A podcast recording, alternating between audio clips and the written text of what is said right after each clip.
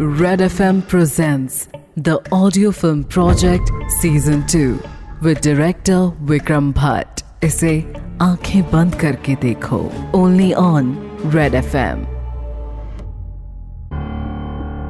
notice को देखकर William एक अंजुमन में फंस गया था। यदि उसे जेल हो गई तो उसका मकसद अधूरा ही रह जाएगा।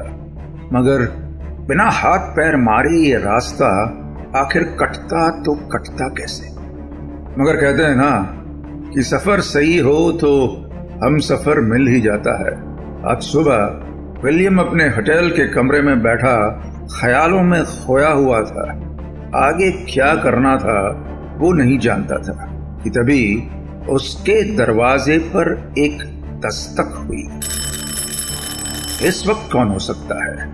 विलियम ने जाकर दरवाज़ा खोला तो देखा सामने एक नौजवान लड़का खड़ा था और उसके हाथ में विलियम की पैम्फलेट थी। विलियम कुछ कह पाता उसके पहले ही उस नौजवान लड़के ने कहा, मेरा नाम चार्ल्स है। मैं यहाँ एक लोकल न्यूज़पेपर चलाता हूँ। आपके पैम्फलेट्स पढ़े मैंने कुछ सवाल है जो मैं आपसे पूछने आया हूँ, इफ़ यू डोंट माइंड। ये सुनकर विलियम ने उसे अंदर बुला लिया। अंदर आते ही चार्ल्स ने कहा, देखिए, मैंने आपके बारे में पता किया है। आप अपनी बेटी के लिए इंसाफ चाहते हैं। इस पर विलियम ने हामी में सर हिला दिया और थोड़ा सोचते हुए कहा, मगर इंसाफ नाम की चीज़ आजकल मिलती भी है या नहीं? ये कहते हुए विलियम के अंदर एक गुस्सा था। चार्ल्स ने कुछ सोचते हुए कहा, वो तो मुझे नहीं पता।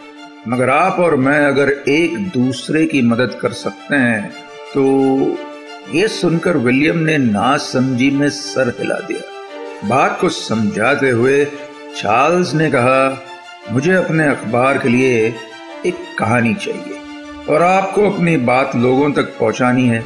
तो क्यों ना मैं और आप एक साथ चलकर इस काम को अंजाम दे? अब तक आपके साथ क्या क्या हुआ है, वो आप लोगों को बताइए। हो सकता है इससे आपके केस में कोई मदद मिले। यह सुनकर विलियम सोच में पड़ गया था क्योंकि बात सही थी मगर तभी उसे कुछ याद आया और वो निराशा भरी आवाज़ में बोला नहीं मेरी बीवी आ, मेरा मतलब है कि मेरी एक्स बीवी ने मुझ पर केस कर दिया है। मैं चाह कर भी ये नहीं कर पाऊँगा। इस पर चार्ल्स ने हँसते हुए कहा देखिए यही तो खासियत है न्यूज़पेपर्स की।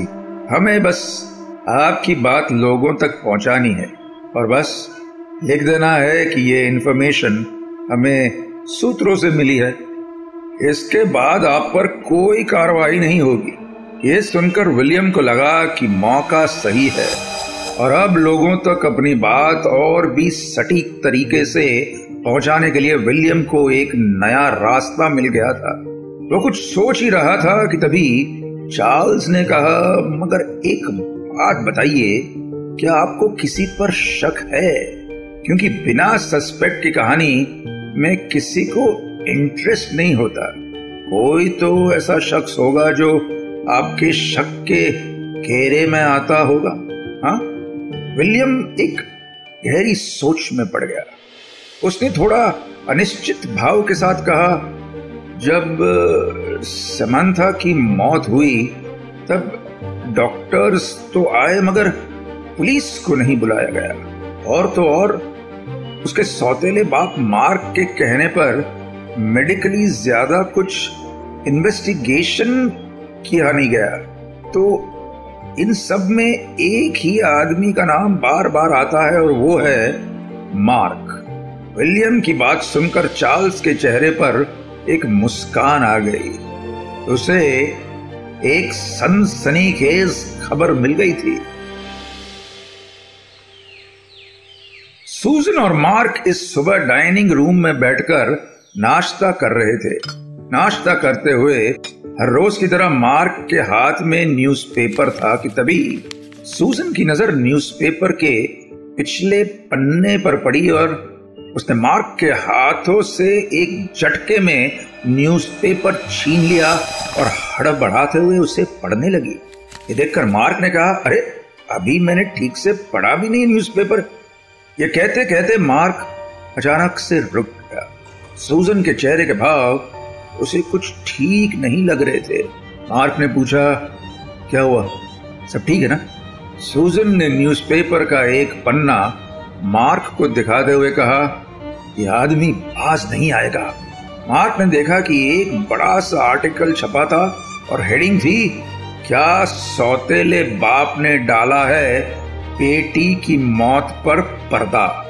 ये देखकर मार्क के चेहरे के भाव ज़्यादा बदले नहीं। सूजन ने थोड़ा खींचते हुए कहा, मुझे समझ नहीं आ रहा है कि इस विलियम को हो क्या गया है। इस पर मार्क ने टाई बांधते हुए कहा बात साफ़ है, सूजन। वो अब तक इस बात को हजम नहीं कर पाया है कि तुम उसे छोड़कर मेरे साथ आ गई। जलता है वो हमसे, तुमसे। और समैंथा की डेथ से उसे मुझ पर वार करने का मौका भी मिल गया है। चलो, छोड़ो इन सब बातों को। कुछ दिन में शांत हो जाएँगे। ये सुनकर सूजन खामोश थी। उसके चेहरे पर एक चिंता नंगी तलवार की तरह लटक रही थी। ये देखकर मार्क ने सूजन के हाथों को थाम कर कहा, देखो, तुम मुझ पर भरोसा करती हो ना, बस, उतना ही बहुत है। मुझे कोई फ़र्क नहीं पड़ता कि वो आदमी मेरे बारे में क्या क्या बोलता है। मुझे किसी से कोई फ़र्क नहीं पड़ता, सिवाय तुम्हारे। इसलिए अपना मूड ठीक करो और मेरा बैग मुझे दे दो, डार्लिंग। ये सुनकर सूजन के चेहरे पर एक मुस्कान आ गई। उसने मार्क को बैग थमाते हुए कहा, जाना ज़रूरी है क्या? इस पर मार्क ने कहा हाँ बस, दो दिनों की तो बात है। कॉन्फ्रेंस में दुनिया के बड़े बड़े डॉक्टर्स आने वाले हैं और मुझे भी वहाँ बुलाया है। It's a very special day for me and of course for us सुनकर सूजन ने कहा हाँ चलो ठीक है। बस अपना ख्याल रखना। मार्क मुस्कुराता हुआ वहाँ से निकल गया। दोपहर हो चुकी थी। इस वक्त विलियम और उसका लॉयर जॉन, सूजन और उसके लॉयर के सामने ट्रायल में बैठे थे। ये वही लॉयर था जिसने कुछ दिनों पहले विलियम को नोटिस भेजा था। इस बीच एक जज भी थे जो टेबल के सामने बैठे थे और कुछ ही वक्त में ट्रायल शुरू हुई। जॉन ने विलियम की तरफ़ से बोलना शुरू किया। उसने जज को देखते हुए कहा मिलॉर्ड मेरे क्लाइंट को सूजन ने कुछ दिन पहले ही एक नोटिस भेजा। वो चाहती है कि विलियम जो कर रहा है, वो सब रोक दे। अगर एक आदमी अपनी बेटी की मौत के बारे में इन्वेस्टिगेशन करना चाहता है तो हर्ष क्या है मिलॉर्ड विलियम का हक है ये। ये सुनकर सूजन के लॉयर ने कहा मिलॉर्ड कानून सबके लिए बराबर है। मगर कुछ चीज़ें कानून से भी बढ़कर होती है और वो मेरी क्लाइंट के सेंटिमेंट्स हैं। आए दिन आपके क्लाइंट विलियम या कभी न्यूज़ में तो या कभी पोस्टर्स छपवा के मेरी क्लाइंट की बेटी समंथा को घसीट लाता है, जिसकी वजह से सूजन और उनके परिवार को काफ़ी तकलीफ़ होती है। डेढ़ साल हो चुके हैं मिलॉर्ड डेढ़ साल हो चुके इस हादसे को। मगर इतने वक्त के बाद भी मिस्टर विलियम की वजह से सूजन और उनका परिवार इस सदमे को बार बार जी रहा है, मिलॉर्ड। और ये बात ठीक नहीं है। उसका इतना बोलना हुआ ही था कि तभी विलियम ने आवाज़ को ऊँचे करते हुए कहा, उनका परिवार? वो मेरी बेटी भी थी। तकलीफ़ मुझे भी हुई है। मगर इस बात का मुझे भरोसा है कि मेरी बेटी की मौत में कुछ ना कुछ गड़बड़ ज़रूर है। मैं बस इतना चाहता हूँ जज साहब कि मेरी बेटी की कब्र को खोलकर देखा जाए कि उसके पोस्टमार्टम में कहीं कोई बारीकी छूटी तो नहीं है, क्योंकि रिपोर्ट में साफ़ साफ़ लिखा है कि उसके प्राइवेट पार्ट पर एक चोट का निशान है। यह सुनकर सूजन ने अपनी आँखें मूंद ली। जैसे विलियम का चेहरा तक उसे चुभ रहा हो। विलियम की पूरी बात सुनकर जज ने अपना चश्मा ठीक किया और सामने रखे कागज़ पर कुछ लिखने लगे। फैसले का वक्त आ चुका था और विलियम इस वक्त काफ़ी डरा हुआ था क्योंकि अभी तक जो कुछ भी हुआ था, वो उसके खिलाफ ही हुआ था। वहीं सूजन भी इस वक्त दिल थामे बैठी थी। वो बस इस माहौल में शांति चाहती थी। पूरे कोर्ट रूम में बस एक बड़ी सी खड़ी की आवाज़ आ रही थी। कि तभी जज ने कहा, सब कुछ समझ लेने के बाद मैंने ये फैसला किया है कि सेमेंथा के केस पर काम किया जाना चाहिए। ये सुनकर विलियम के चेहरे पर एक बड़ी सी मुस्कान आ गई। उसकी आँखें भीग चुकी थी। वहीं सूजन का चेहरा पत्थर हो गया। तभी जज ने बात को आगे बढ़ाते हुए कहा, मगर हाँ ये पहला और आखिरी मौका है। अगर कब्र को खोलने के बाद ऐसा कोई मामला सामने नहीं आता है जिसे मौत के बारे में कोई शक पैदा हो तो फिर मिस्टर विलियम को यह इन्वेस्टिगेशन यहीं रोकनी होगी, क्योंकि समंथा की माँ और उसके परिवार के लिए यह बड़ा ही कठिन होगा। ये सुनकर विलियम ने हामी में सर हिलाते हुए कहा, मुझे मंजूर है, योर ऑनर। शुक्रिया। बहुत बहुत शुक्रिया आपका। जज ने एक नज़र सूजन की तरफ़ देखा। सूजन ने एक धीमी सी आवाज़ में कहा, ठीक है तो मुझे भी मंजूर है। और मुझे पता है कि मेरी बेटी की लाश में ऐसा कुछ भी नहीं मिलेगा, लेकिन लेकिन उसके बाद यह आदमी मेरी नज़रों से दूर हो जाना चाहिए, जज साहब। ये कहते हुए ही ट्रायल खत्म हुई। विलियम के सामने अब इंतज़ार था। अगली सुबह सभी लोग कब्रस्तान में मौजूद थे। एक तरफ़ सूजन खड़ी थी और दूसरी तरफ़ थे विलियम और उसके लॉयर्स। समंथा कि कब्र को खोदा जा रहा था। आखिरकार बॉडी निकाली गई और उसे सीधे सिटी हॉस्पिटल बेच दिया गया। विलियम और सूजन के अलावा अब हॉस्पिटल के बाहर कई लोगों की भीड़ लग चुकी थी। कब्र को दोबारा खोदे जाने की खबर आग की तरह फैल गई थी। इस वक्त तक मीडिया के लोग भी यहाँ पहुँच चुके थे। करीब दो घंटे के एग्जामिनेशन के बाद डॉक्टर बाहर आए। डॉक्टर को बाहर आते देख कॉरिडोर में बैठा विलियम अचानक खड़ा हो गया। तभी डॉक्टर ने कहा, हमने बॉडी को बारीकी से एग्जामिन किया है और हमें पता चला है कि सेमंथा की बॉडी में से उसके प्राइवेट पार्ट्स गायब हैं। ये सुनकर विलियम की आँखें चौड़ी हो गई और सूजन को भी अपने कानों पर यकीन नहीं हुआ। विलियम ने सूजन की तरफ़ देखते हुए कहा, देखा देखा ना तुमने? कहा था मैंने।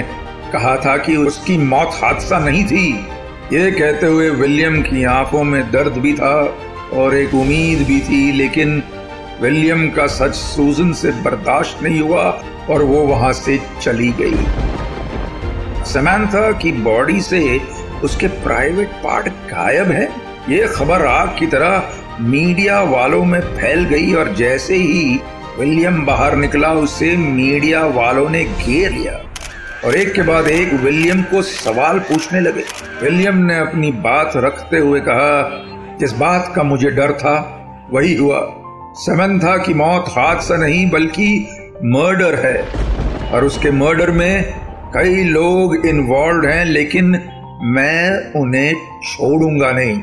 आई प्रॉमिस मैं अपनी बेटी के कातिलों तक पहुँच के ही रहूँगा। यह कहते वक्त उसके चेहरे पर एक विश्वास था।